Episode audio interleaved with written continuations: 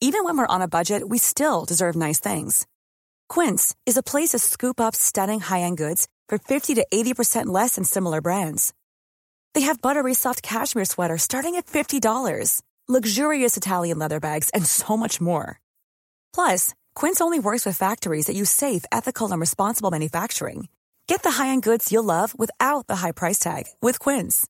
Go to quince.com/style for free shipping and 365-day returns. Hey, it's Ryan Reynolds, and I'm here with Keith, co-star of my upcoming film, If, only in theaters May 17th. Do you want to tell people the big news?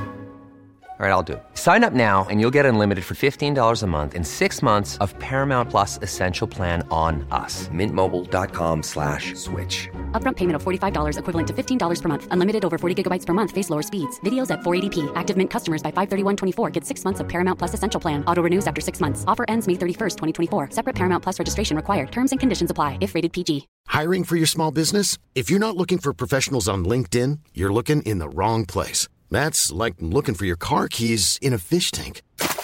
LinkedIn helps you hire professionals you can't find anywhere else, even those who aren't actively searching for a new job but might be open to the perfect role. In a given month, over 70% of LinkedIn users don't even visit other leading job sites. So start looking in the right place. With LinkedIn, you can hire professionals like a professional. Post your free job on linkedin.com slash people today.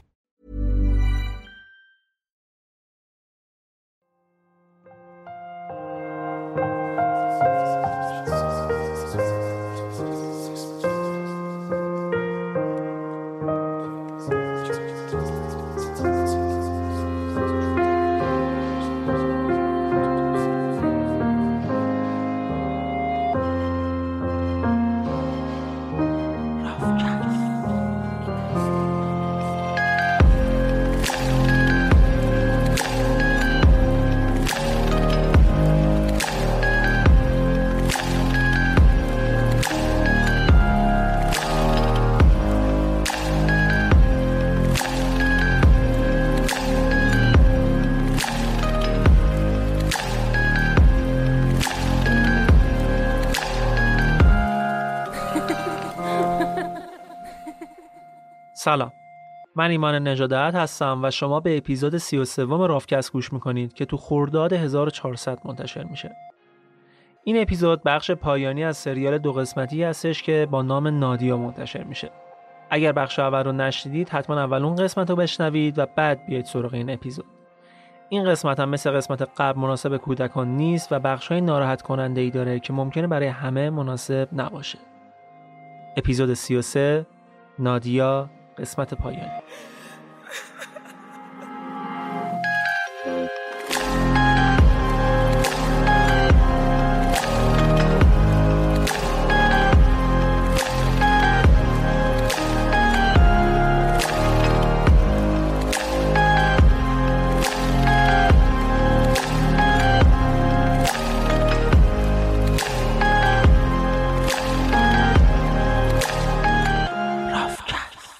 مثل قسمت قبل هم این قسمت سی اسپانسر این پادکسته. سی یه اپلیکیشنی که توی اون می‌تونید به شکل مجازی سرپرست بچه های کوچیک بشید و مشکلات عادی زندگیشون رو کم کنید تا بزرگ بشن و بتونن زندگی خودشون رو داشته باشن. سی شبیه راه های رایج برای کمک به کودکان نیست. اینجا شما تصمیم می‌گیرید که برای کدوم بچه از بین نیازهایی که براش تعریف شده چی کار کنید. مداد رنگی دفتر بخرید یا گوشت و خوراکیش رو تأمین کنید یا حتی ده هزار تومان از هزینه کفش یا آمپولی رو که لازم داره پرداخت کنید. و تو این مراقبت تنها هم نیستید.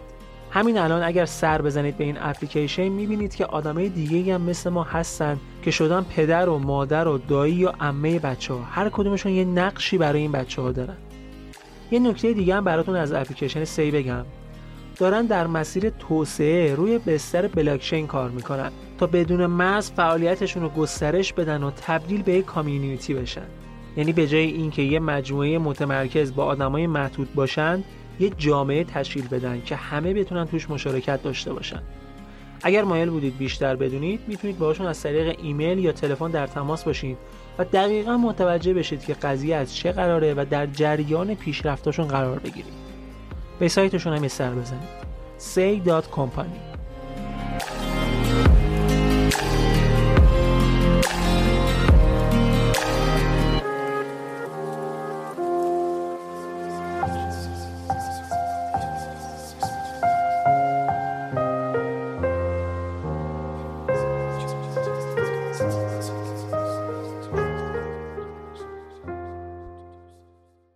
در قسمت اول شنیدید که کوچو که یکی از روستاهای ایزدی نشین اطراف شهر شنگال بود تحت محاصره داعش درآمد و نیروی خلافت اسلامی تهدیدشون کردن که بعد دینشون رو تغییر بدن تا بتونن تو روستاشون بمونن و زندگی کنن.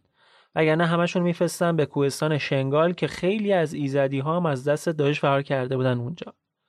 ولی احمد جاسو ریش سفید روستا اعلام کرد که تغییر دین نمیدن و داعشی ها هم برخلاف وعدشون تمام مردهای کوچو از جمله برادرهای نادیا رو به رگبار بستن. ولی دو تا از برادرهای نادیا از این اعدام دست جمعی جون سالم به در بردن و بعدش هم زنها رو از کوچو خارج کردن و فرستادن به یک شهر دیگه. اونجا هم مسنترها رو از اونایی که بچه کوچیک داشتن و جوانتر بودن جدا کردن. تو این دستبندی نادیا و خواهرزادش کاترین و زن برادرهاش از مادرش و دوتا خواهرش جدا شدن و راهی سفری نامعلوم با داعشی ها شدن. بریم سراغ ادامه داستان. بعد از این جداسازی دخترها رو توی دوتا اتوبوس سوار کردن و یه اتوبوس سومی هم پسرهای نوجوانی رو که از اعدام جون سالم به در برده بودن و سوار کرد و با اسکورت نظامی راه افتادن. هوا تاریک بود هیچ جارم نمی‌دیدن. فقط نور چراغ اتوبوسا بود که یکم از جاده رو روشن کرده بود. هیچ کس حق این که پنجره ها رو باز کنه یا پرده ها رو بزنه کنار نداشت. بوی بد بدن و استفراغ اونایی که حالشون بد شده بود غیر قابل تحمل شده بود تو اتوبوسا. هیچ ایده ای هم از این که دارن کجا میرن نداشتن. تو اتوبوسی که نادیا و کاترین بودن یکی از داعشیا مرتب از ته اتوبوس تا جلوی اتوبوس رو متر می‌کرد. هی می‌رفت میومد، می‌رفت میومد. بعدش میومد از بین دخترها یکی رو می‌کشید بیرون می‌برد ته اتوبوس و مجبورش می‌کرد لبخند بزنه که ازش عکس بگیره. هر کسی رو که حس می‌کرد بیشتر ترسیده یا خوشو زده به خواب می‌کشید بیرون می‌برد ته اتوبوس ازش عکس می‌گرفت. نادیا تو خواب و بیداری بود. یه چند لحظه چشاش می‌رفت تا اتوبوس یه تکون می‌خورد دوباره بیدار می‌شد. یه بار که خوابش برده بود سرباز داعشی دستش رو گذاشت شوشونش نادیا یو از خواب پرید و زل زد تو چشاش. دید اون داعشی با اون چشای سبزش یه لبخند چنشاوری زده و داره بهش نگاه می‌کنه. همینجور خیره شده بود بهش. بعد دوباره از سر چشاشو بس ولی کم کم حس کرد که اون داره دستش رو بدنش می‌کشه. یهو تمام وجودش گر گرفت تا حالا هیچ کس اینجوری لمسش نکرده بود. چشاشو باز کرد و زل زد به جلوش. دیدی وقتی آدم میترسه یا شوکه میشه یا خشکش می‌زنه فریز میشه دقیقا همون جوری شده بود. نادیا که اون موقع 20 21 سالش بود میگه هر لحظه ای که کنار داعش بودیم یه بخشی از یه مرگ آهسته و دردناک بود. مرگ روح و جسم. و اون لحظه تو اتوبوس مرگ من شروع شد. اون داعشی با تک تک دخترایی که صندلی اول نشسته بودن همین کار می‌کرد. یکی یکی بدنشون لمس می‌کرد و اصلا هم براش مهم نبود که اونا عصبانی بشن یا ناراحت بشن و گریه کنن. دوباره که اومد سراغ نادیا نادیا دستش رو گرفت و سعی کرد جلوش رو بگیره ولی زورش بهش نمی‌رسید که. بدون اینکه یک کلمه حرف بزنه فقط ریز ریز گریه می‌کرد و تا اونجا که زورش می‌رسید دست اون دایشیه رو محکم گرفته بود ولی هیچ فایده ای نداشت. این اتفاق هی تکرار شد هی تکرار شد. نادیا متوجه شدش اون از دخترایی که حالت تعوا دارن و استفراغ کردن فاصله می‌گیره. واسه همین انگشتش کرد تو حلقش که بالا بیاره. ولی با اینکه اوقهای دردناکی می‌زد هیچی بالا نمی آورد هیچی نخورده بود که بخواد بالا بیاره. تو طول مسیر نادیا سعی می‌کرد گوشاشو تیز کنه ببینه وقتی راننده با تلفن صحبت می‌کنه می‌تونه چیزی ازش بفهمه یا نه. ولی راننده ترکمن بود. هیچی از حرفاش نمی‌فهمید. ولی یکم که گذشت بالاخره اتوبوسا وایسادن کجا؟ تل افر شهری که هم شیعه داشت هم ترکمن سنی. بیشتر شیعه چند ماه قبل وقتی داعش شهر رو گرفته بود فرار کرده بودند بعد از چند دقیقه‌ای که اونجا وایساده بودن دوباره اتوبوس راه افتادن.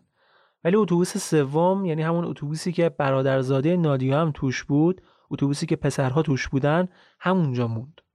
اونا اونجا موندن تا آموزش نظامی ببینن. این پسرها همونایی بودن که داعش بعدها ازشون به عنوان سپر انسانی و بمبگذار انتحاری استفاده می‌کرد. اتوبوسا که راه افتادن دست درازیای اون داعشی هم دوباره شروع شد. ولی نادیا دیگه تحمل نداشت. یوهو شروع کرد جیغ زدن. نادیایی که جیغ زد همه دخترها پشت شروع کردن جیغ کشیدن. راننده هم هول شد سری ماشین رو زد کنار و زنگ زد. که از فرماندهانشون که جلوتر داشت حرکت می‌کرد. در باز شد و فرمانده اومد تو کی بود کی بود کی شروع کرده بود. کی بود و چی شده سربازه نادیا رو نشون داد. نادیا حالا پیش خودش فکر می‌کرد الان داستانو بگه احتمالا طرف اونو می‌گیرن دیگه. بالاخره اونا مسلمونن و محرم نامحرم سرشون میشه و این حرفا. ولی برعکس فرمانده سرش داد بیداد کرد که فکر کردی برای چی اینجایی؟ شماها مگه حق انتخاب دارید؟ شماها همه سبایای مایید. اینو که گفت اون سربازه هم دور برداشت. گردن نادیا رو چسبون رو صندلی و اسلحه رو گذاشت رو سرش و شروع کرد تهدید کردن. بهش گفت اگه دوباره بخواد همچین غلطی بکنه حتما میکشتش. دایش به دختره که میدوزید می‌گفت سبایا. این لقب رو به دختره جوونی می‌دادن که به عنوان برده جنسی خرید و فروش می‌شدن. این دختره قرار بود برای سربازهای جدید انگیزه ایجاد کنن که به دایش ملحق بشن یا به عنوان پاداش بین سربازا دست به دست بشن. بعد از چند ساعت رانندگی اتوبوسا رسیدن به موسل. اونجا جلو در یه خونه خیلی شیک و بزرگ وایسادن. بیشتر شبیه کاخ بود. معلوم بود مال یه آدم پولداری که احتمالا دایشی یا کشتنش یا فرار کرده از شهر رفته. اون خونه هم مثل جایی که توی سولاق برده بودنشون پر روسری های دختره ایزدی بود که قبلا آورده بودنشون اونجا. یکم که گذشت یکی از سربازا اومد تو اتاق نادیا رو صدا زد.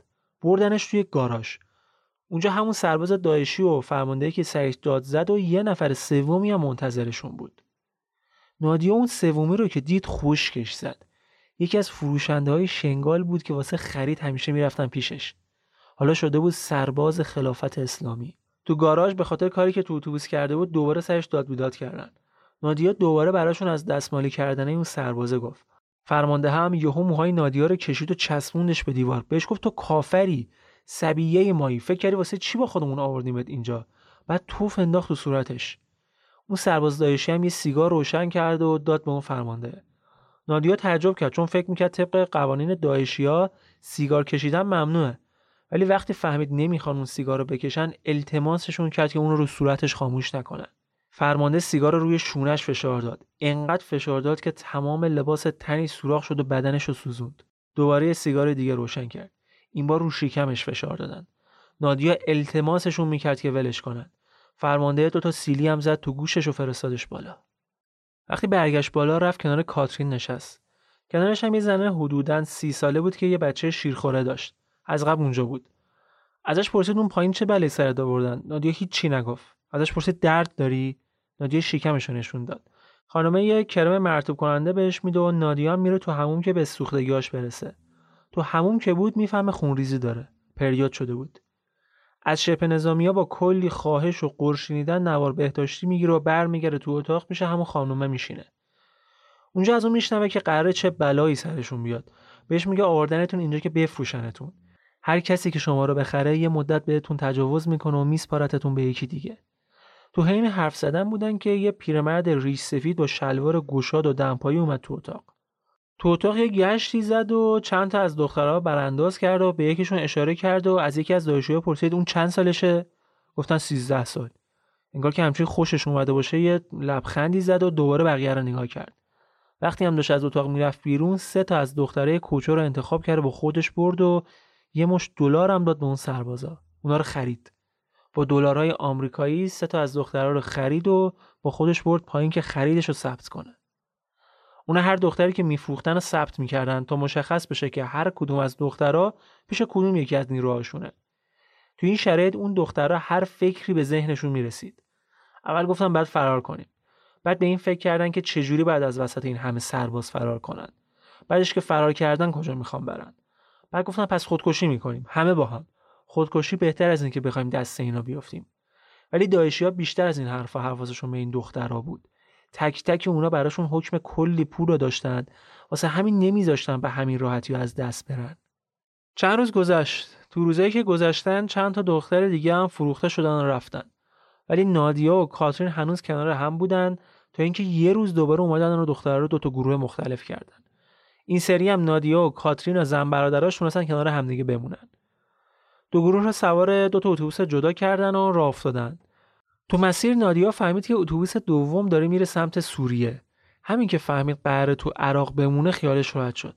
انگار تو عراق بیشتر احساس امنیت می‌کرد. دوباره بعد از چند ساعت رانندگی رسیدن به یه خونه دو طبقه و شیک دیگه. از خونه قبلی که توش بودن کوچیکتر بود ولی اینجا مشخص بود برای یه آدم پولدار بوده. داشت تمام پنجره ها رو یا رنگ زده بود یا با پتو کامل پوشونده بود که هیچ دیدی از داخل و خارج نباشه. دخترها رو بردن توی یکی از اتاقا و جمعشون کردن. چند دقیقه بعد یکی از سربازا اومد داد بیداد کرد سرشون که همتون برید دوش بگیرید که از بوی گندتون داریم خفه میشیم. نادی اون موقع یاد برادرش سعود افتاد. اون موقع سعود توی کردستان عراق کار می‌کرد. می‌گفت اینجا هم ما رو مسخره می‌کنن. همش به ما میگن بوگندو میگن شما ایزدی ها همش بوی گم می‌دید. دخترها چون چند ساعت تو روز توی گرم و تو اتوبوس بودن هم بدنا عرق کرده بود هم خیلیشون حالت تهوع بهشون دست داده بود. البته از خداشون هم بود که بدنشون کثیف باشه. اینجوری حداقل کمتر برای داعشی و جذابیت داشتن. ولی دست آخر گروهی فرستادنشون حموم و مجبورشون کردن دوش بگیرن. تو حموم که بودن توی سالنش یه لپتاپ دیدن. یه میز اونجا بود یه لپتاپ هم روش بود. این در گوش اون پچ پچ کن اون یکی در گوش این پچ پچ کن. صبر کردن که به هوای لخت شدن و دوش گرفتن سربازا از حموم برن بیرون. اون موقع فیسبوک برای خودش کلی اسم در کرده بود دیگه. تقریبا همشون account Facebook داشتن. گفتم میریم لپتاپ رو روشن می‌کنیم و توی فیسبوک به همه خبر میدیم که کجاییم و دارن با ما چی کار می‌کنن. خلاصه با کلی ترس و استرس یکی از دخترها رفت سمت میز و کلید پاور لپتاپ زد. ولی هر چقدر سب کردن روشن نشد که نشد. دیگه نزدیک بود بزنن زیر گریه. ولی سعی کردن به همدیگه امیدواری بدن همدیگه رو آروم کنن. دوش گرفتن و اومدن بیرون. بازار برد فروش ها شبا باز می‌شد. همون شب چند تا از مردم اومدن تو خونه تو اتاق دخترها چرخ زدن و یکی یکی براندازشون کردن. دقیقا این حیوان باشون رفتار می‌کردن. موهاشون رو نگاه می‌کردن دندوناشون رو چک می‌کردن. دنبال دختره باکره میگشتن. دخترها فکر می‌کردن اگه به دروغ مثلا بگم باکره نیستن شانس خریدشون کمتر میشه. ولی دایشون می‌دونستن دختره ایزدی مجرد تا قبل از ازدواج رابطه ندارن. یکی از اون مردهایی که اومده بود یه آدم سمبالایی هم بود. با سبیهش اومده بود. برده جنسیش. نقاب و عبایی هم تنش کرده بود. از همین چادر مشکی که اکثرا زنای عربی با نقاب میپوشن. پرتش کرد تو اتاق و گفت بهشون بگو از وقتی که مسلمون شدی چقدر خوشحالی. بگو از وقتی من از کف نجاتت دادم چقدر زندگی راحت و خوبی داری. دختر بیچاره اصلا صداشم در نمیومد بالاخره اون مردا هر کدومشون یکی رو انتخاب کردن که به خودشون ببرن.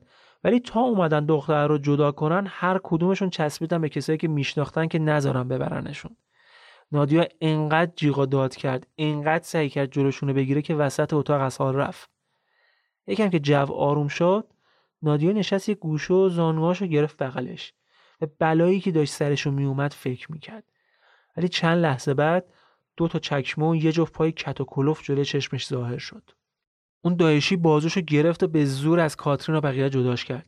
انقدر همدیگه رو صف بغل کرده بودن که یکی از سربازا با زور چوب و ترکه اونا رو از هم جداشون کرد. اون دکل دایشی نادیا رو برد طبقه پایین که اطلاعاتشون ثبت کنه. نادیا نشسته بود کنار بقیه دخترایی که تازه فروخته بودنشون. از ترس اینکه این مرد با همچین هیکلی چه بلاهایی می‌تونه سرش بیاره ترسیده بود. یهو اون وسط چشمش خورد به یه آدم لاغر و نسبتا آروم.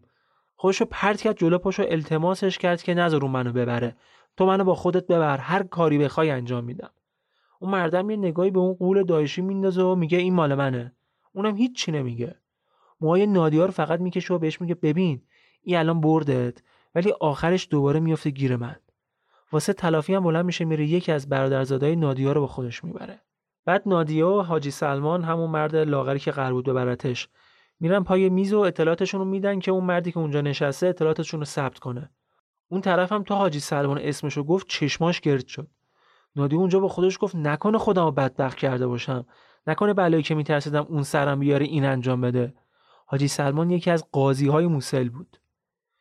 خلاصه اینکه نادیا و حاجی سلمان سوار ماشین شدن و راه افتادن. شهر تاریک تاریک بود. به خاطر شرایط جنگی برق شهر رو قطع کرده بودند. تک و توک خونه ها با ژنراتور روشن بودند. خونه حاجی سلمان که رسیدش هشت دختر دیگه هم اونجا بودن که قرار بود بفرستنشون سوریه. نادیا میگه اون خونه هم باز مشخص بود که برای یه آدم سرشناسه. لباسای دخترای ایزدی رو یه گوشه جمع کرده بودن و یه طرف دیگه خونم تو حیات داشتن وسایل شخصی دخترها رو میسوزوندن. خونه یه اتاق ورزش داشت که هنوز عکسای خانواده رو دیوار بود. نادیا از سلمان می‌پرسه که اینجا قبلا خونه کی بوده؟ میگه خونه یه قاضی شیعه. ازش پرسید الان کجان؟ بنده خدا دوستش بشنوه که فرار کردن از شهر رفتن ولی سلمان بهش گفت رفتن جهنم. بعد رفتن طبقه بالا تو اتاق خواب. سلمان رفت همون یه دوش گرفت و برگشت نشست رو کنار نادیا. ازش پرسید اهل کجایی؟ نادیا گفت کوچو. بهش گفت ایزدیا کافرن می‌دونی که؟ خدا از ما می‌خواد که شما رو به دین خودمون دعوت کنیم. اگر نتونستیم هم هر کاری بخوای می‌تونیم با شماها بکنیم. ازش پرسید چه بلایی سر خانوادت اومده. نادیا علکی برگشت بهش گفت که همشون فرار کردن. ولی سه تامون اسیر شدیم که الان من پیش تو هم. حاجی سلمان همچین با یه غروری گفت منم توی جنگ شنگال بودم. یه روز کنار جاده سه پلیس دیدم. خودم زدم همشون رو کشتم. بهش گفت ما اومده بودیم که همه مردا رو بکشیم و زن و بچه ها رو ببریم. ولی یه سریا تونستن فرار کنن برن کوهستان. سلمان میگه من هفت سال تو زندان بادوش موسل حبس بودم. حالا نوبت منه که انتقام از کافرای عراقی بگیرم. کلی حرف زد. تا دلتون بخواد حرف زد. به دین و مذهب و خانواده نادیا توهین کرد و فوش داد. خیلی سعی کرد با حرفاش نادیا رو قانع کنه که مسلمون بشه ولی نتونست. این زندانی که حاجی سلمان توش بوده زندان بادوش داستان غم هم داره. وقتی که داعش موسه رو می‌گیره همه زندانیا رو اونجا رو آزاد می‌کنه. بعد شیعه ها رو از سنیا جدا می‌کنه و همشون رو تیربارون می‌کنه. سنیایی هم که آزاد شده بودن اکثرا بعدا خودشون میشن از اعضای داعش. خلاصه سلمان که حرفاش تموم شد به نادیا گفت حاضر شو. برای حاجی سلمان حاضر بشه. نادیا ترسیده بود. دست و پاش داشت میلرزید. بهش میگه من الان تو دوره عادت ماهانم نمی‌تونم. سلمان بهش میگه این دروغا رو به من نگو. من این حرفا رو قبلا از همتون شنیدم. ولی نادیا راست می‌گفت دیگه واقعا شرایطش نداشت. سلمان هم اینو موقعی که داشت نادیا لباس عوض می‌کرد فهمید. خلاصه اینکه اینجوری تونست نادیا اون شب دست سلمان فرار کنه. فردا صبح که نادیا چشاشو باز کرد حاجی سلمان بهش یه عبایه و یه روبنده داد و بهش گفت بپوش که امروز یه روز بزرگ و کلی هم کار داریم. نادیا لباس پوشید و از در زدن بیرون و برای اولین بار تو روشنه روز تونست شهر رو ببینه. اون موقع تو موسل تمام ساختمون های اصلی مهم شهر تو اشغال نیروهای نظامی بود. پرچم داعش همه جا بود. موزه موسل رو داغون کرده بودند هتل بزرگ شهر که دومین هتل بزرگ کشورم بود و تمام صنایع دستیشو از بین برده بودند یه بخشی از این صنایع دستی و اشیاء توی موزه رو توی بازار سیاه عتیقجات فروخته بودند اینجوری هزینه جنگ رو تعمین می‌کردن دیگه. زیارتگاه مسیحی و شیعه هم تخریب شده بود. ولی مسجد بزرگ خود موسل اون موقع هنوز پابرجا بود. همون مسجدی که ابوبکر بغدادی رفت روی منبرش رو سخنرانی کرد. البته این مسجد تا سال 2017 سالم بود. بعدش دیگه توی جنگ کلا از بین رفت. داعش حتی کارتای شناسایی خودش رو جایگزین کارتای عراقی کرده بود. پلاک ماشینا رو هم داشتن عوض می‌کردن با پلاکای داعشی. آرم داعش روش بود. خلاصه اینکه نادیا و حاجی سلمان جلوی دادگاه شهر وایسادن. نادیا اونجا جلوی یکی از قاضیای شهر به اجبار مسلمون شد. این رو گفت و مسلمون شد و ازش هم یه عکس گرفتن که اگر یه موقعی خواست فرار کنه عکسش رو بتونن همه جا پخش کنن و شناساییش کنن. جونم براتون بگه وقتی که برگشتن خونه حاجی سلمان یه دست لباس و لوازم آرایش و داروی نظافت میده به نادیا و میگه دیگه امشب برام فرقی نمی‌کنه که شرایطت چیه. امشب بعد برای من آماده باشی. لباسی که بهش داده بود یه دامن کوتاه و یه تاپ بود. اون روز حاجی هم مهمون داشت. مهمونش که رفتن اومد تو اتاق. نادیا رو که دید خوشش اومد. همچین گل از رو خودش برشکفت. بهش گفت من سبی های زیادی داشتم ولی هیچ کدوم به حرف گوش کنی تو نبودن.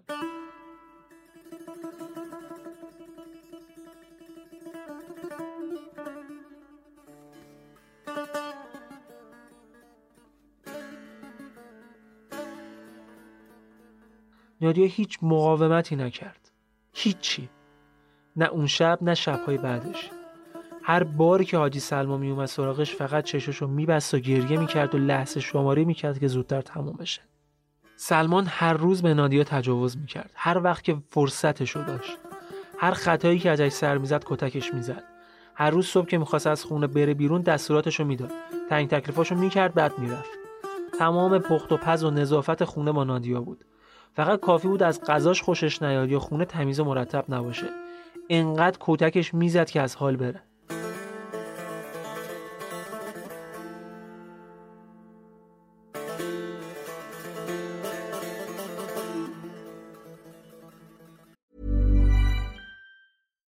If you're looking for plump lips that last, you need to know about Juvederm lip fillers. With Juvederm Volbella XC and Juvederm Ultra XC, your lip look, whether it's subtle or bold, can last up to one full year with optimal treatment and no additional maintenance. Find a licensed specialist and see if it's right for you at Juvederm.com today. That's J U V E D E R M.com. Add fullness to lips in adults over 21 with Juvederm Volbella XC or Juvederm Ultra XC. Do not use if you have severe allergies or a history of severe allergic reactions, or if you're you're allergic to lidocaine or the proteins used in Juvederm. Tell your doctor if you have a history of scarring or taking medicines that decrease the body's immune response or that can prolong bleeding. Common side effects include injection site redness, swelling, pain, tenderness, firmness, lumps, bumps, bruising, discoloration, or itching. As with all fillers, there's a rare risk of unintentional injection into a blood vessel, which can cause vision abnormalities, blindness, stroke, temporary scabs, or scarring. For full important safety information, visit juvederm.com. Millions of people have lost weight with personalized plans from Noom, like Evan, who can't stand salads and still lost 50 pounds. Salads, generally, for most people, are the easy button, right? For me, that wasn't an option. I never really was a salad guy. That's just not who I am. But Noom worked for me. Get your personalized plan today at Noom.com. Real Noom user compensated to provide their story. In four weeks, the typical Noom user can expect to lose one to two pounds per week. Individual results may vary.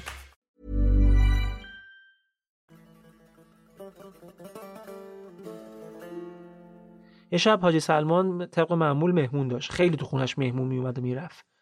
یه سری از فرمانده های موسل و نگهبان های خونه دور هم جمع شده بودن. داشتن از شرایط جنگ و پیشرویاشون حرف می‌زدن. خونه سلمان همیشه پر سرباز بود. از در ورودی بگیر تا خود حیات و خود ساختمون اصلی. ولی اون شب همهشون جمع شده بودن تو خونه. سلمان نادیا رو هم توی اتاقش حبس کرده بود که تا مهمونا نرفتن بیرون نیاد. اون هم داشت از پشت پنجره بیرون رو نگاه می‌کرد. خونه سلمان تو بخش شلوغ موسل بود. رفت آمد زیاد بود. زنها رو نگاه می‌کرد که همشون با عبایه و روبنده بودن. پیش خودش گفت از زیر این لباسا واقعا کی می‌فهمه که الان کدومشون مسلمونن کدومشون ایزدی؟ اگه الان من اون بیرون بودم کی می‌تونست من زیر این لباسا پیدا کنه؟ واقعا هیچکی دیگه. یواش یواش داشت فکر فرار می‌زد به سرش. ولی حرفای سلمان هم مرتب تو ذهنش تکرار می‌شد. سلمان دائم تهدیدش می‌کرد که فکر فرار به سرش نزنه. هر جا بره پیداش می‌کنن و مجازاتش می‌کنن. به خودش می‌گفت اگه واقعا فرار از دست دایشی و غیر ممکنه پس چرا همش نگران فرار کردن منه؟ چرا هر روز منو تهدید می‌کنه که فرار نکنم؟ بالاخره هم تصمیمش رو گرفت. می‌خواست فرار کنه.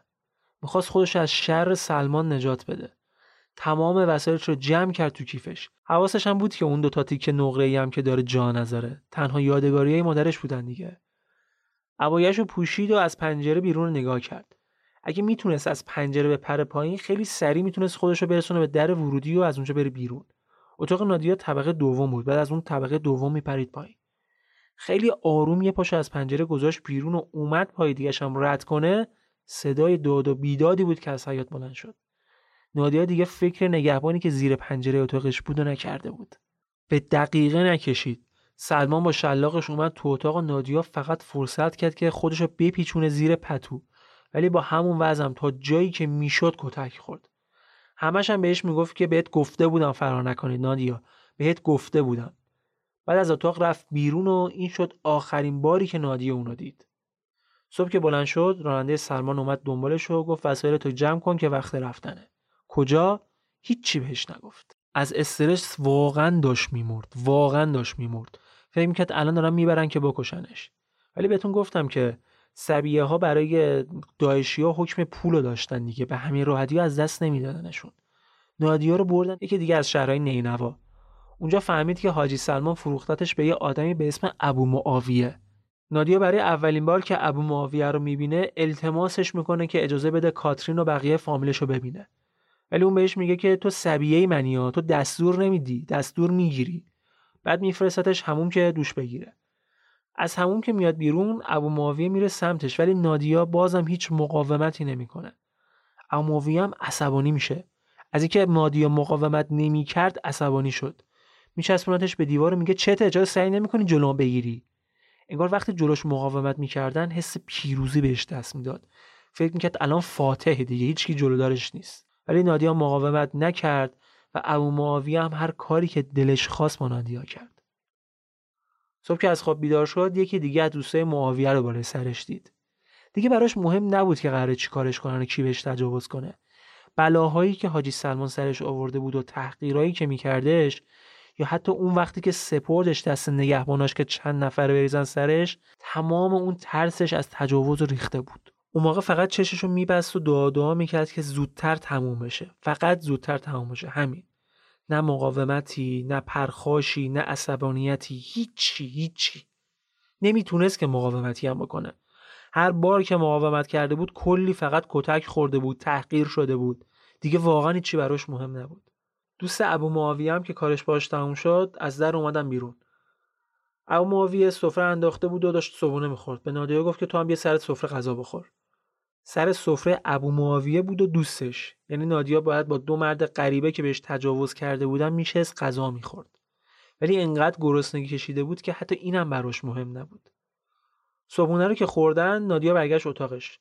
دوست ابو معاویه هم دوباره اومد دنبالش و اومد تو اتاق. یه دست لباس هم بهش داد و گفت اینو بپوش. همونجا هم وایساد تا نادیا جلو چشاش لباس عوض کنه. باز دوباره اونو سوار ماشین کردن و راه افتادن سمت یکی از ایست های شهر. این ایست یکی از بزرگترین و مهمترین ایست هایی بود که تو اون منطقه بودش. نادیا دوباره دست به دست شد. وارد ایستگاه شد سه تا اتاق دید. تو یکیش دو تا دختر عرب رو تخت نشسته بودن و داشتن با هم دیگه حرف می‌زدن. اومد بره تو اون اتاقه یه مرد جلوشو گرفت و بهش گفت نه اینجا نه. بیا تو این اتاق. اصلا هم حالش خوب نبود. نه درست غذا می‌خورد نه حال روحی خوبی داشت. حس می‌کرد اتاق داره دور سرش میچرخه. حالا تعوا بهش دست داده بود. به اون مرد دایشیه گفت حالم داره به هم می‌خوره الان که از حال برم. مردم بهش گفت نه نه نه نه. اینجا اتاق منه من اینجا نماز می‌خونم. نادیا گفت پس بذار برم تو هموم دارم بالا میارم حالم داره به هم می‌خوره. ولی بهش گفت نه بشین همینجا الان برمیگردم. رفت با یه دمنوش برگشت پیش نادیا و یکم ازش بهش داد که بخوره. نادیا هم یه چند تا جوره ازش خورد. اون که رفت بیرون یکی دیگه اومد تو و در قفل کرد. برگشت گفت تو مریضی؟ نادیا زد زیر گریه بهش گفت حاجی تو رو خدا. به همه هم می‌گفت حاجی. حاجی تو رو خدا من تازه همین امروز صبح از پیش یه مرد دیگه اومدم. حالم اصلا خوب نیست دارم از حال میرم. ولی اصلا براش مهم نبود که این حرفا. فکر می‌کنید بهش چی گفته باشه؟ خوبه. بهش گفت نمی‌دونی چقدر این ضعیف بودن تو دوست دارم. شما فکر کن چقدر مریض چقدر روانپریش. صبح روز بعد نادیا هنوزم حال و روزش خراب بود. حالت تهوع ضعف قیافش دوغون شده بود شده بود عین جنازه. تا اومد از جاش بلند بشه حالش به هم خورد. همونجا شروع کرد بالا آوردن. رفت و همون یه آبی به سر و صورتش زد که حالش یه جا بیاد. نادیا از وقتی که اسیر شده بود همش آرزوی مرگ می‌کرد. مخصوصا وقتی که دست حاجی سلمان بود. آب غذا نمی‌خورد که تلف بشه. بارها به فکر خودکشی افتاد. خدا خدا می‌کرد که شب و وقتی میخوابه صبح دیگه بلند نشه. ولی اون روز تو هموم انقدر حالش بد بود انقدر بد بود که ترسیده بود نکنه واقعا داره میمیره. نکنه اینجا جاییه که قرار جنازش بیاد بیرون. نادیا می‌خواست واسه یه بار دیگه هم که شده کوچه رو ببینه. دلش می‌خواست بره اونجا بفهمه چی سر مادرش اومده. واسه همین اون روز ترس مردن تمام وجودش رو گرفته بود. البته قرارم نبود اونجا بمونه. همون روز یه راننده به اسم ابو عامر اومد دنبالش که برش گردونه موسل. نادیا تو مسیر چند بار حالش به هم خورد. ابو عامر ازش پرسید چته چرا انقدر مریضی؟ نادیا دیگه روش نمی‌شد بهش بگه که به خاطر تجاوزایی که بهش شده که. انداخت گردن گرسنگی و گفت خیلی وقت چیزی نخوردم واسه همینه. ابو عامر دم یه داروخونه می‌زنه کنار رو یه چند تا دارو برای نادیا می‌گیره و بهش میده که بخوره.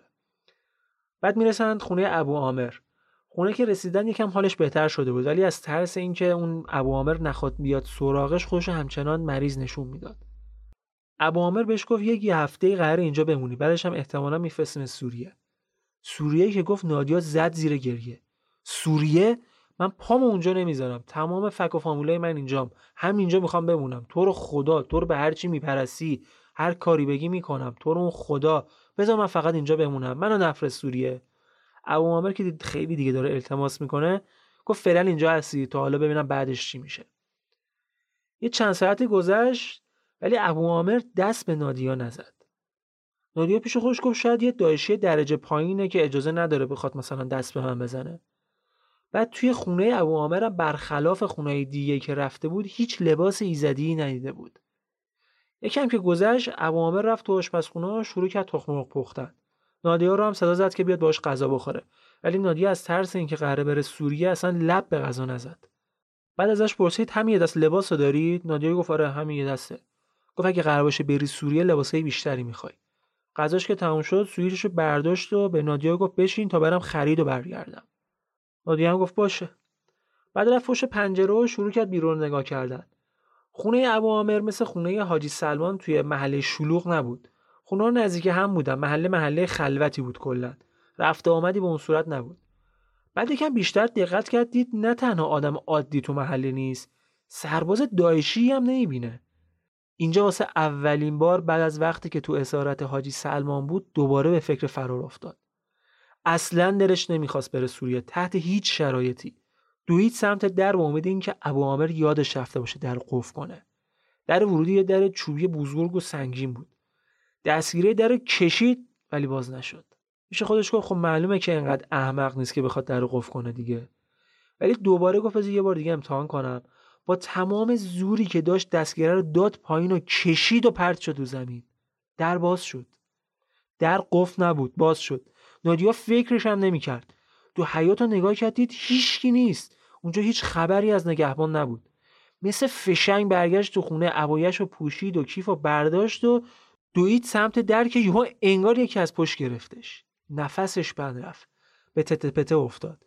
فقط گفت من اومده بودم بیرون یکم هوا بخورم. تو رو خدا منو نزن. هوای تازه می‌خواستم فقط. اینو گفت تا سرشو برگردون که دید لباسش لای درگیر کرده. هیچ کس نبود. خودش خندش گرفته بود. دوید سمت دیوار یه دبه گذاشت زیر پشت بالای دیوار اونور نگاه کرد. دید یه طرف مسجده یه طرف دیگه هم می‌خوره به کوچه پس کوچه های محله. دم اذان مغربم بود. فهمید این خلوتی به خاطر اینه که همه جمع شدن تو مسجد. اینم فهمید که بخواد لفتش بده یکی خفتش رو می‌گیره. سریع دیوار میپره پایین و بدون اینکه اطرافش رو نگاه کنه فقط میره. فقط میره بدون اینکه بدون کجا باید بره. بزرگترین شانسش این بود که به خاطر روبنده و لباسش کسی نمی‌تونست هویتش رو تشخیص بده. فقط باید سعی می‌کرد عادی نشون بده و جلب توجه نکنه. مخصوصا تو شرایطی که داعش برای تحویل دادن فراریای ایزدی جایزه سنگینی تعیین کرده بود. 5000 دلار. 5000 دلار برای مردم کشور جنگ زده خیلی پول بود. هوا هم داشت کم کم تاریک می‌شد و نادیا باید هر جور شده خوش قایم می‌کرد و یعنی شب که می‌شد قطعا دستگیرش می‌کردن. همین که الان تنها بدون مرد بیرون بود خودش جون بود. دیگه چه برسه به اینکه زن تنها تو تاریکی بیرون باشه. تنها راهی هم که داشت این بود که در یه خونه رو بزنه و ازشون کمک بخواد. ولی ریسک بود. ریسک بدی هم بود. هم جایزه که داشتن کرده بود هم ترس از پناه دادن به یه سبیه فراری احتمال اینکه بخوان تحویل داعشش بدن و به مراتب بالاتر برده بود. به خصوص اینکه اصلا ممکن بود خونه ای که درشو می‌زنه خونه طرفدارای داعش باشه. ولی مگه چاره دیگه هم داشت؟ نداشت دیگه.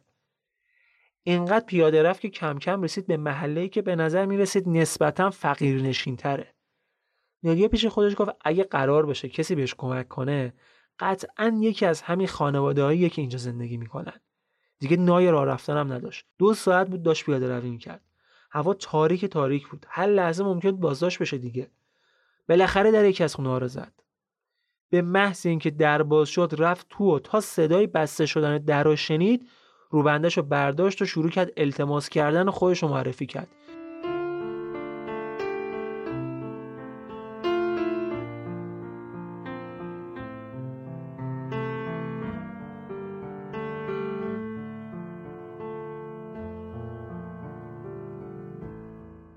اون خانواده که رفت خونشون به خاطر تاریکی و قطعی برق نشسته بودن روی سکوی توی حیات یه مرد حدودا 50 ساله با همسرش دو تا پسر جوون و یه دختر جوون با یه بچه کوچیک روپاش خوابونده بود. نادیا یکم که نفسش جا اومد یوهو دوباره ترس گرفتش. یه نگاهی به سر و روی اونا انداخت دید لباساشون شبیه لباسای داعشیاست تا اومد حرف بزنه مردی که در باز کرده بود دستشو گرفت و کشید برد تو خونه. بهش گفت آدم عاقل این حرفا رو بلند بلند تو حیات نمی‌زنه. مادر خانواده اومد ازش پرسید چی شده؟ درست تعریف کن ببینم جریان چیه؟ نادیا دیگه یه ذره آرومتر شده بود. براش تعریف کرد که چه بلاهایی سر خانوادهش اومده و چه جوری فرار کرده. ازش پرسید از ما چی می‌خوای؟ گفت فقط کمکم کنید برم کردستان. می‌خوام برم اونجا. اون خانواده خانواده پولداری نبودن. آشنایی هم تو کردستان نداشتن. ولی با این وجود به نادیا قول دادن که هر کاری می‌تونن براش انجام بدن و کمکش کنن. ولی نادیا یکم از پسرای خانواده میترسید. نگران بود که بخوان به خاطر پول اونو تحویل بدن. پول جایزه خوب بود و وضع مالی خانواده هم بد. بعد تو سن و سالی هم بودن که معمولا پسرا تو اون سن عضو داعش می‌شدن دیگه. داعش شوستشوی مغزشون می‌داد و به خودش میبردشون. ولی چاره ای جز اعتماد کردن نداشت. شماره حزنی برادرش که تو کردستان بود و بهشون داد و یکی از پسرا بهش زنگ زد. ولی سی ثانیه نکشید که قطع کرد. دوباره زنگ زد دوباره تا چهار کلمه حرف می‌زد قطع می‌کرد. نودیا نگران شد پرسید چی شده؟ بهش گفت برادر تا گوشی رو برمیداره و می‌فهمه از کجا بهش زنگ زدیم فوش میده و قطع می‌کنه. نادیا ازش خواهش کرد یه بار دیگه زنگ بزنن. این بار قبل اینکه حزن قطع کنه اسم نادیا رو میارن و تونتون بهش میگن که خواهرت اینجا پیش ماست. می‌خوایم کمکش کنیم. دلیل قطع کردن حوزی این بود که ژیلان همسرش که اونم سبیه شده بود ظاهرا پیش یه مردی توی موسل بوده. اون دایشی هم چند وقت یه بار به حزنی زنگ می‌زد و بهش میگه الان دارم با زنت فلان کارو می‌کنم الان دارم بیسار کارو می‌کنم. شکنجه روحیش می‌دادن. نادیا یکی دو روزی رو پیش این خانواده موند تا بتونن با هماهنگی حزنی برسوننش به کردستان. اون خانواده بعد دو روز با یکی از اقوامشون تو حومه موسل هماهنگ کردن و نادیا و ناصر یکی از پسرای خانواده رفتن اونجا. اونا هم از نادیا استقبال کردن و بهش قول دادن که تمام تلاششون رو می‌کنن که نجاتش بدن. نقشه این بود که قرار بود برای نادیا و ناصر یه کارت شناسایی جعلی درست کنن و وانمود کنن که این دوتا با هم زن و شوهرن. بعد ناصر نادیا رو تا کرکوک برسونه و برگرده موسل. البته کار به همین راحتی هم نبودا تو مسیرشون باید از چندین ایست بازرسی داعش رد می‌شدن. تو هر کدوم هم بعد کلی سال جواب پس می‌دادن. اون روز نادیا برای اولین بار تونست با حزنی حرف بزنه. نادیا داستان فرارش رو براش تعریف کرد و از حرفای حزنی فهمید سعود و خالد برادراش تونسته بودن از اعدام دست جمعی مردای کوچو زنده بمونن. کوچو هنوز تو دست داعش بود و هنوز هم هیچ خبری از مادرشون نداشتن. حزنی هم خودش تو اردوگاه پناهندگان یه شبکه درست کرده بود که بتونن دختره ایزدی که اسیر داعش هستن و فراری بدن. تا موقع هم تونسته بود چند نفر رو نجات بده. ولی عملیات نجات هم به شدت خطرناک بود. شدیدن هم پرهزینه. مجبور بودن کلی پول برای قاچاقچی انسان و آدمای نزدیک به داعش برای جابجا کردن دخترها و گرفتن اطلاعات خرج کنند که اگاهی هم مستقیما با خود داعشی ها معامله می‌کردن و با پول اونا رو آزاد می‌کردن. نادی هم چند روز رو باید سب می‌کرد تا هم کارت شناسایی جدیدش آماده بشه هم برادرش بتونه رابط های قابل اعتمادی پیدا کنه. تا موقع به اصرار خانواده‌ای که پیششون بود رفت دکتر و حالش خیلی هم بهتر شد. ولی تو خونه حبس بود دیگه نمی‌تونست حتی تا حیات بره. چون معلوم نبود همسایه‌ای که ممکن بود ببیننش چه واکنشی نشون بدن. تو خونه مون تا وقتی که روز موعود برسه. سه روز بعد کارت شناسایی جدید حاضر شد. نادیا باید هویت جدیدش از بر می‌شد. کاملا باید اون کسی که الان هست و فراموش می‌کرد و هویت زنی به اسم صفا از کرکوک رو حفظ می‌کرد. اتفاقا عکس صفا رو هم روی کارت شناسایی زده بودن. ولی داعش از هیچ زن سنی نمی‌خواست که روبندش رو برداره که بخواد چهرش رو ببینه و این برگه برنده نادیا بود. قرار میشه هر کی ازشون پرسید که کیان و کجا میرن بگن زن و شوهرن و برای دیدن اقوامشون دارن میرن کرکوک. ولی ناصر بعد می‌گفت که یکی دو روزه برمیگرده. چون به خاطر قوانین داعش نمی‌تونه زیاد بمونه. ممکن بود لو بره هم خودشو به کشتن بده هم خانوادهشو. با هم دیگه هم طی کردن که هر سوالی که پرسیدن ناصر جواب بده. مگر اینکه مستقیما از خود نادیا سوالی پرسیده بشه. بالاخره راه افتادن. اول سوار تاکسی شدن رفتن ترمینال موسل. اونجا هم یه تاکسی کرایه کردن که برن سمت کرکوک. حتی به راننده هم نمی‌شد اعتماد کرد. مخصوصا اگر مثل راننده ای که نادیا ناصر رو می‌برد کرکوک ساله جور و جور می‌پرسید. راننده از ناصر پرسید چرا میری کرکوک؟ ناصر بهش گفت خانواده همسرم اونجا بعد پرسید کرکوک میمونی یا برمیگردی موسل؟ ناصر گفت معلوم نیست بعد ببینیم چه جوری پیش میره. مرتب هم از تو آینه داشت نادیا رو نگاه می‌کرد. نادیا هم تمام مدت سعی می‌کرد حواسش به بیرون و خیابونا باشه.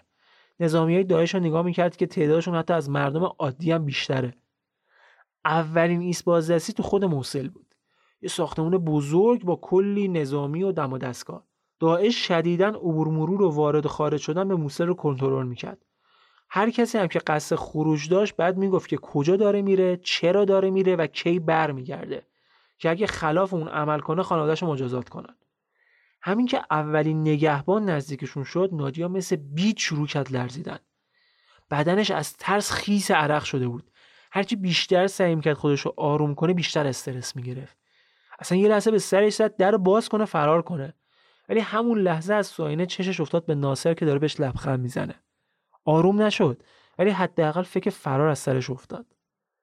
نگهبان از سمت راننده یه نگاهی تو ماشین انداخت. بعد نادیو و کیف بغلش رو یه دیدی زد و به ناصر گفت کجا میرید؟ ناصر گفت میریم کرکوک حاجی. بعد کارشناساییاشون رو داد بهش و ناصر گفت همسرم هم اهل کرکوکه میره اونجا به خانوادهش سر بزنه. بعد نادیه سرش رو برگردون سمت ساختمان نگهبانی یهو یه چیزی دید که تمام وجودش به رعشه افتاد. عکس نادیا کنار عکس سه تا ایزدی دیگه رو در ساختمون بود. زیرش هم نوشته بود فراری پنج هزار دلار جایزه. یعنی اگه اون لباس گشاد و روبنده رو نپوشیده بود از حالت صورتش و قیافش قشنگ مشخص می‌شد که داستان از چه قراره. نگهبانی چرخی دور ماشین زد اومد سمت نادیا و بهش گفت شیشه رو بده پایین. نادیا هم شیشه رو داد پایین. ازش پرسید تو کی هستی؟ گفت من همسر ناصرم. پرسید کجا میری؟ گفت کرکوک. چرا؟ میرم خانواده هم ببینم. همون سوالا رو دوباره از نادیا هم پرسید. نادیا از تو شیشه عینک اون سربازه می‌دید که داره عکس کارت شناساییش رو نگاه می‌کنه. یعنی فقط کافی بود ازش بخواد که روبندش رو برداره تا همه چی بره رو هوا. ولی این آخرین سوالش بود. اجازه داد که اونا رد بشن و ناصر و نادیا اولین نیست بازرسی رو رد کردن. خیلی زود هم رسیدن نیست بازرسی دوم. ولی یکی یه ساختمون کوچیک و دوتا نگهبان بیشتر نداشت. خیلی هم حال حوصله سال پیچ کردن نداشتن. اما سالهای تکراری پرسیدن و اجازه دادن که رد بشن. تو تمام طول مسیر لاشه ماشینای سوخته و ساختمانهای تخریب شده رو می‌تونستی ببینی.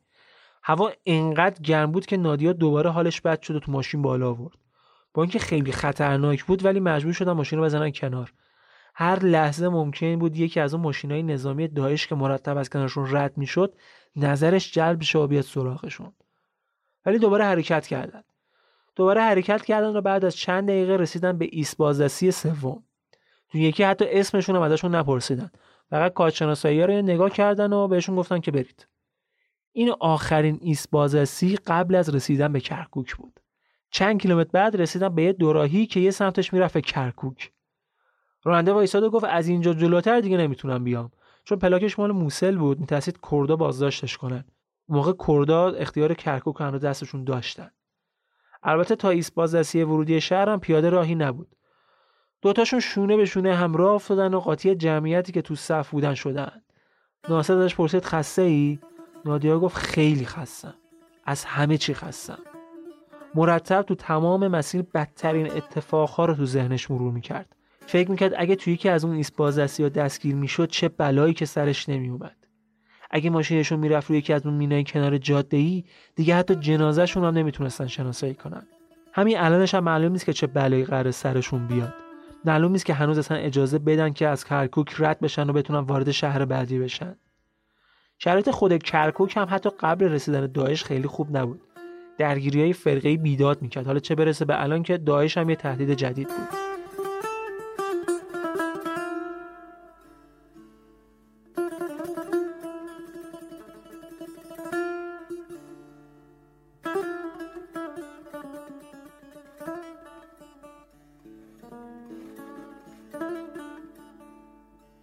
پیشمرگاهی که کنترل ایست بازرسی رو به عهده داشتن به همین راحتی هم اجازه ورود به شهر رو نمی‌دادند اگه به کسی مشکوک می‌شدن حتما باید یک نفر کرد اونا رو تایید می‌کرد. تازه شرایط ورود به کرکوک به مراتب راحتتر از ورود به اربیل بود. ولی اگه نادیا جای اینکه کارت شناسایی عراقیش رو نشون بده بهشون می‌گفت که ایزدیه خیلی راحت می‌تونستن وارد شهر بشن. اما نادیا به هیچ عنوان دلش نمی‌خواست این کارو بکنه. چون قطعا برای ناصر دردسر درست می‌شد. اگه میفهمیدن اون از دست داعش فرار کرده دنبال این بودن که ببینن کی کمکش کرده دیگه. اینجوری خیلی راحت هویت ناصر لو می‌رفت و داعش دیگه نه خودش و نه خانوادهش امون نمی‌داد. تو ایست که نوبتشون شد کارشناساییشون رو بررسی کردن و همون سوالای تکراری ازشون پرسیدن. بعد بهشون گفتن که توی حیات منتظر باشن تا صداشون کنن. نادیا خیلی عصبانی بود. پیشمرگه ها رو که دید یاد اون روزی افتاد که تنهاشون گذاشته بودن. اصلا حاضر نشده بود حتی یک کلمه کردی باشون حرف بزنه. بعد چند دقیقه سرباز اومد و اول گوشی ناصر رو گشت که ببینه فیلمی چیزی هست که نشون بده اون با داعشه یا نه. چیزی پیدا نکرد. بعد خودش رو گشتن که اصلی هم نداشته باشه که نداشت. بعدش هم بهشون گفتن شرمنده. نمی‌تونیم اجازه بدیم که وارد شهر بشید. یه نفر کرد بعد شما رو تایید کنه و شما هیچ کسی رو معرفی نکردید. اینجا ناصر یو یاد یکی از دوستای پدرش افتاد که توی شنگال زندگی می‌کرد. این آدم داشت بهشون کمک هم می‌کرد که بتونن خودشون رو به کردستان برسونن زنگ می‌زنه بهش و گوشو رو میده به اون سرباز پیشمرگه سرباز پیشمرگه هم یه چند لحظه با اون مرد صحبت می‌کنه و اجازه ورود به کرکوک رو براشون صادر می‌کنه. از ایست که اومدن بیرون نادیا برای اولین بار تو این مدت رو برداشت و یه نفس عمیق کشید. هنوز هیچی تمام نشده بودا ولی حداقلش این بود که از مناطق تحت حاکمیت داعش بیرون اومده بود. بلا فاصله از اونجا سوار یه تاکسی دیگه شدن که برن سمت کردستان. دارنده ازشون پرسید کجا میرید؟ هیچ کدومشون هیچ اطلاع خاصی از جغرافی کردستان نداشتن. گفتن هر شهری که نزدیکتره. راننده هم گفت پس میریم سلیمانیه. نه نادیا و نه ناصر تا حالا کردستان یک بار هم ندیده بودن. نادیا فقط از تو تلویزیون جشن نوروز کردا رو دیده بود. اون جشنایی که می‌گرفتن و مراسمایی که انجام می‌دادن و ولی هیچ کدوم از شهرهای اونجا رو وطن خودش نمی‌دونست. وقتی رسیدن سلیمانی هم سه چهار صبح شده بود. دیگه مجبور بودن صبر کنن که صبح بشه بعد حرکت کنن سمت اربیل.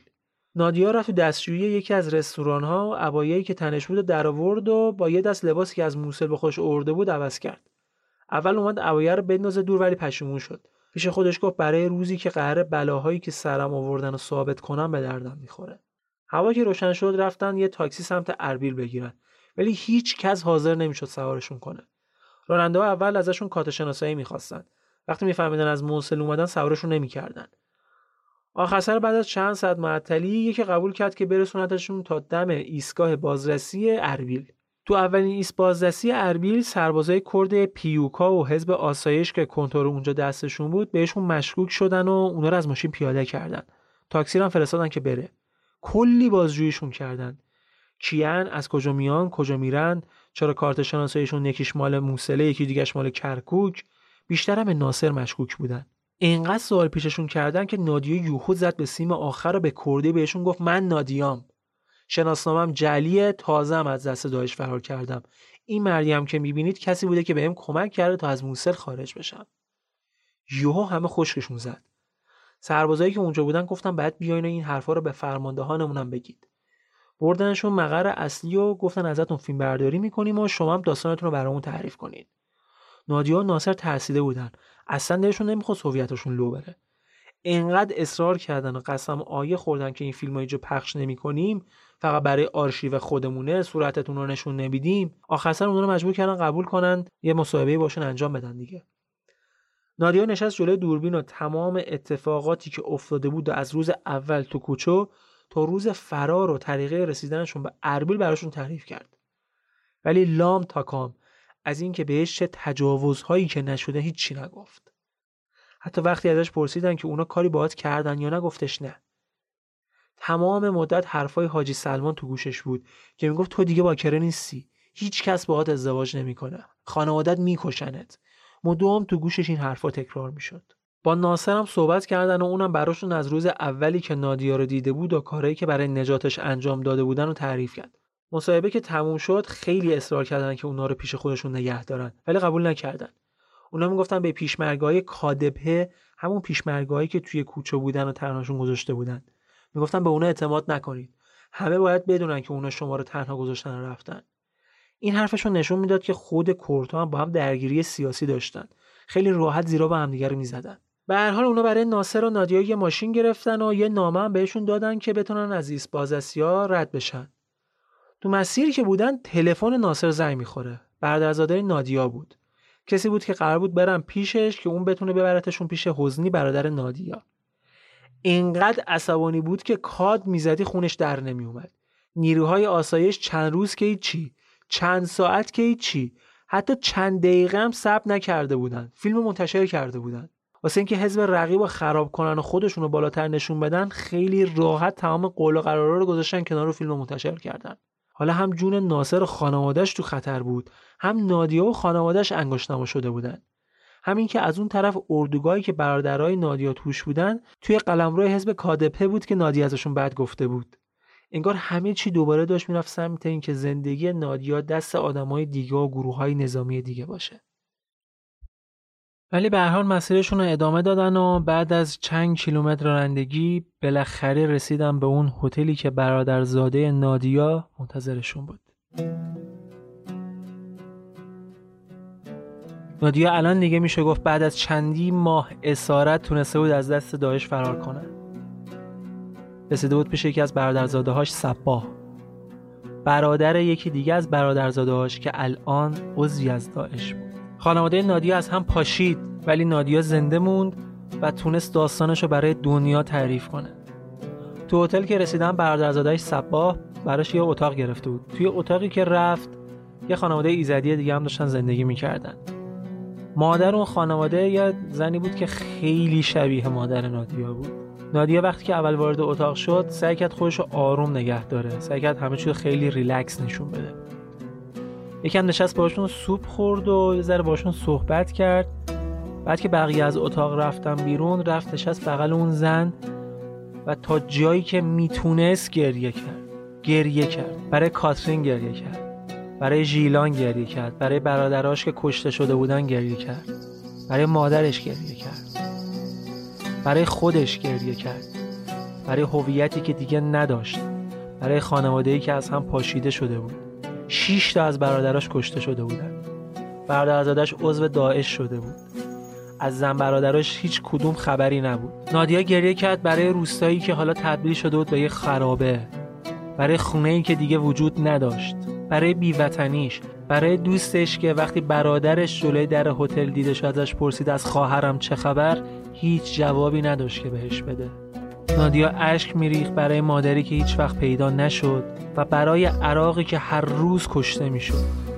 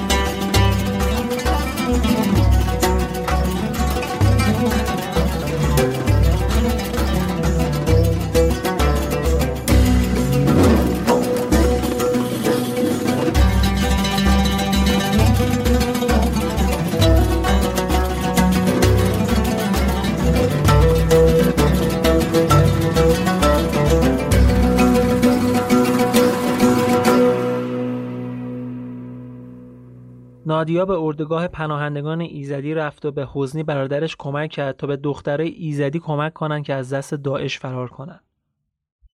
اونا تونستن خواهراش، زن برادراش، حتی ژیلان همسر خود حزین رو هم نجات بدن. ولی کاترین توی یکی از این عملیات های نجات و فرار روی یکی از مینهای کنار جاده ای رفت و کشته شد. برادرزاده‌ای که برای نادیا مثل خواهر بود و تو تمام دوران اسارتش پیش داعش هم کنارش بود. حتی زمانی هم که بین داعشیا دست به دست می شدم تونسته بود که دوبار کاترین ببینه. ولی کاترین کشته شد. درست موقعی که نادیا تو آلمان بود و به عنوان یک فعال ایزدی داشت برای نجات ایزدی ها با خبر کردن دنیا از بلاهایی که سر ایزدی ها اومده تلاش می‌کرد. داستان فرار کاترین و زن برادرها و خواهرای نادیا هم خیلی جالبه. حتما اینستاگرام و سایت رافکس رو دنبال کنید که اونجا داستانش رو براتون تعریف می‌کنم. اون روز تو هتل آخرین باری هم بود که نادیا و ناصر همدیگه رو دیدن. ناصر بعد از اینکه نادیا رو به دست برادرش سپرد برگشت موسل.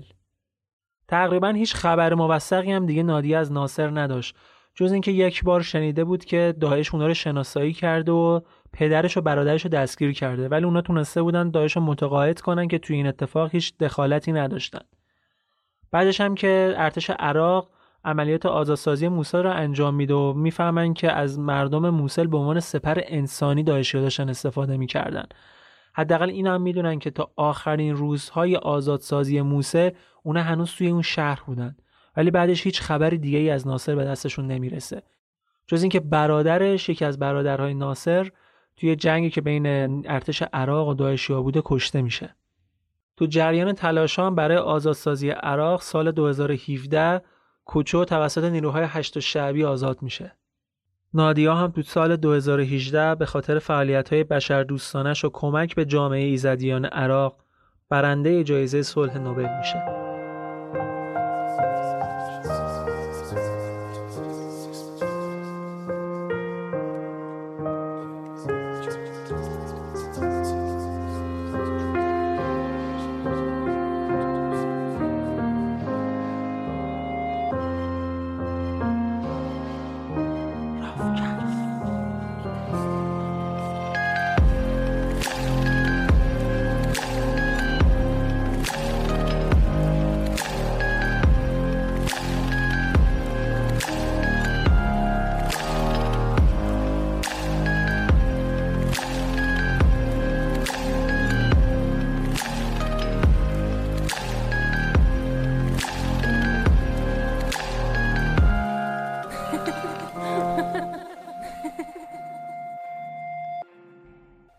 سی و سومین اپیزود رافکست بود که شنیدید.